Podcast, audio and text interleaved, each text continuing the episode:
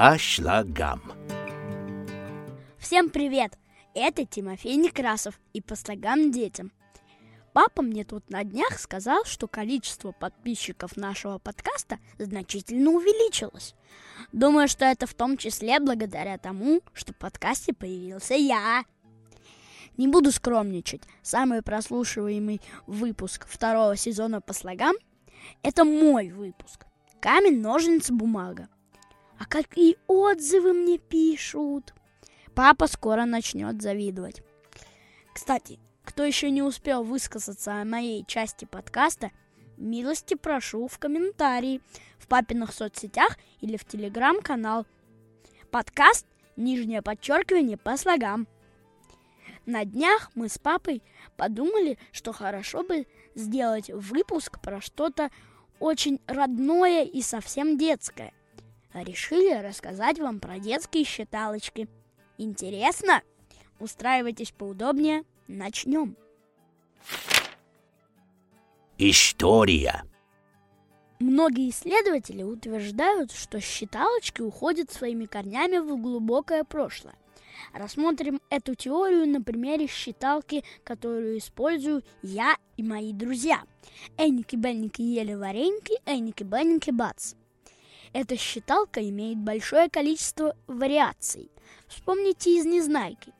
Эне бене рес, квинтер финтер жес. Эне бене раба, квинтер финтер жаба. Папа на просторах сети нашел схожее на латинском. Una bene tres, quinta quanta ces. Una bene traba, quinta quanta sabat. А переводится литературно это примерно так. И раз хорошенько, и три, и пять, и несколько, немного. Задержимся, и раз хорошенько, и бревно, еще одно лежит. И пять, и столько же отдохнем. Как вы можете услышать, все это очень похоже на древнюю считалочку. Есть еще и другая историческая версия происхождения этой считалки. Согласно монографии, посвященной детским считалкам народов Европы 1888 года авторства Генри Харрингтона Болтона, который, в свою очередь, ссылается на более ранних историков, фраза «Эни Бенни Раба Квинтер Финта» восходит к так называемому англовалийскому счету и звучит так. Айна пиина пара пидерра пимп. Что это за счет, спросите вы? Отвечу. Это так называемый пинжинизированный, то есть искусственно созданный упрощенный счет. Он использовался для бартерных сделок между кельтами и англосаксами – то есть, дабы не учить языки, но участвовать в торговле, был выдуман этот счет. Таким образом, наша Энни Бенни – это современный вариант древнейшей считалки, которая запоминалась легко и имела совершенно прикладную функцию – облегчить торговлю, обмен пленными и так далее. По версии Болтона, со временем она просочилась в другие страны, прижилась там – и изменилась, исходя из конкретного языка. Если же говорить по поводу других считалок, которых великое множество, то они известны нам примерно с XIX века.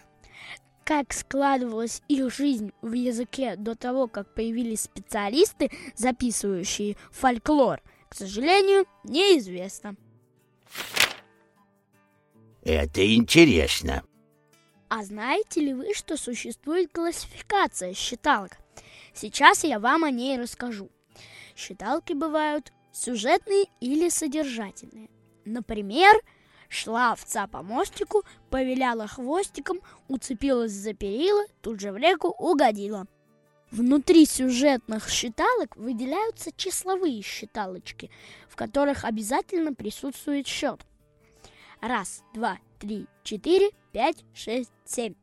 Восемь, девять, десять выплывает белый месяц. Кто до месяца дойдет, тот и прятаться пойдет. Помимо числовых, существуют считалки-заменки, в которых указывается на того игрока, который должен выйти из круга и не участвовать в считалке дальше. Я зверек, и ты зверек. Я мышонок, ты хорек. Ты хитер, а я умен. Кто умен, тот вышел вон. Есть еще кумулятивные считалки. Здесь текст служит своеобразным обратным отсчетом. Шишел-мышел, этот вышел. Дети подставляют под ладонь ведущего указательный палец одной руки. На последнем слове ведущий быстро сжимает руку в кулак, ну а дети должны быстро свои пальцы убрать. Чей палец он захватил, тот и водит. Очень колоритно звучат так называемые заумные считалки или считалки тарабарские. Эны, доны, трин, канели, мисли, масли, кумпатели, кумпа А, кумпа Б, мисли, масли, кумпа Т.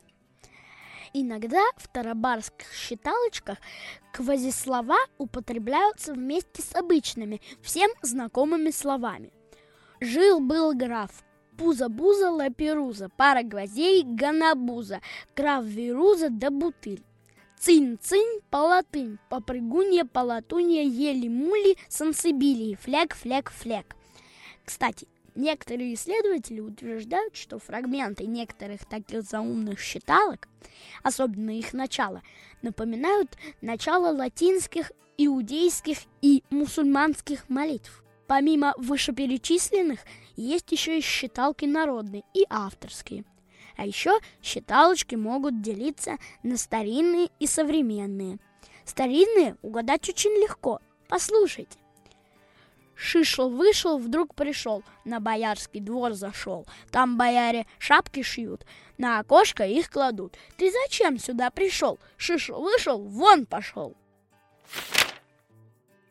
Сейчас. Как же хорошо и здорово, что в жизни детей, в моей жизни, есть считалочки. Кстати, логопеды, психологи и другие специалисты в один голос говорят о несомненной пользе считалок.